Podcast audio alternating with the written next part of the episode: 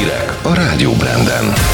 Nemzeti konzultáció indul a gazdaság újraindításáról, kezdik építeni az új Dunahidat, csúszik a dinnye szezon. Köszöntöm Önöket, én Varga Zalán vagyok. Nemzeti konzultációt indít a kormány a gazdaság újraindításáról, a stabil gazdaság megteremtéséről, a gazdaság megerősítéséről. Ezt a miniszterelnök jelentette be a kormányinfon.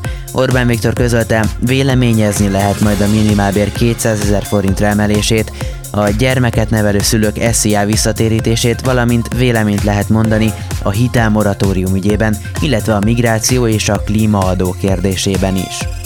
Orbán Viktor a koronavírus járványa kapcsolatban azt mondta, legyűrtük a járvány harmadik hullámát, az átoltottság tekintetében az első helyen állunk az Európai Unióban.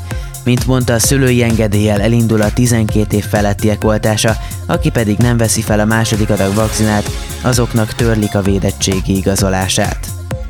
Albániával is megszületett a megállapodás az oltási igazolások kölcsönös elismeréséről, ezt pedig a külgazdasági és külügyminiszter jelentette be.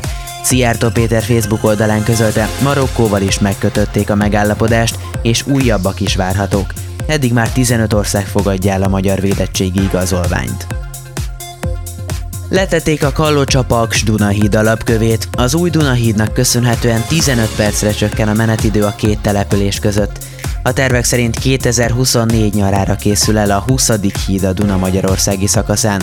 A híd és a hozzá kapcsolódó úthálózat kivitelezésének összértéke 92 milliárd forint. Lakástűzben meghalt egy ember Jászberényben, hajnalban egy nyaraló és a vele egybeépített melléképület, illetve garázs gyulladt ki nészűrdülőben, közölte a katasztrófa védelem. A tűz átterjedt egy szomszédos fóliasátorra és egy autóra, és felrobbant három gázpalack is, a tűzokát még vizsgálják.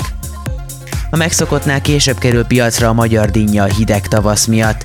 A Magyar Dinnye Termesztők Egyesületének elnöke közölte, ennél előbb csak azok tudják piacra vinni dinnyéjüket, akik fólia alatt vagy növényházban termelnek. A szakemberek idén a tavainál jobb termésre számítanak, és exportra is jut majd a gyümölcsből. A dinnyára még bizonytalan, nagyban függ attól, hogy mennyi import érkezik majd az országba. Algák jelentek meg a Balaton északnyugati partjainál, de a pár nappal ezelőtti magas értékek mostanra normalizálódtak.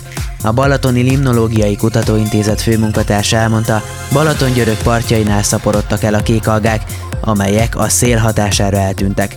Az algavirágzásnak az kedvez, ha egy héten keresztül meleg, szélcsendes idő van a tónál. Megújult a Nógrád megyei Bánkító strandja. A 140 millió forintos fejlesztés keretében gyerekpancsolót és játszóteret alakítottak ki, új burkolatot telepítettek, megújult a gyep és a növényzet. Az ünnepélyes átadón Rétvári Bence államtitkár emlékeztetett, míg 2010-ben mintegy 250 milliárd forintot költöttek a magyarok belföldi nyaralásra, addig 2019-re ez csak nem 400 milliárd forintra emelkedett. Időjárás. Pénteken a napsütést időnként felhők zavarják, amelyből elszórtan záporok, zivatarok is kialakulhatnak. A szél csak zivatarban erősödhet meg. Hajnalban 10-17, délután 24-29 fok várható.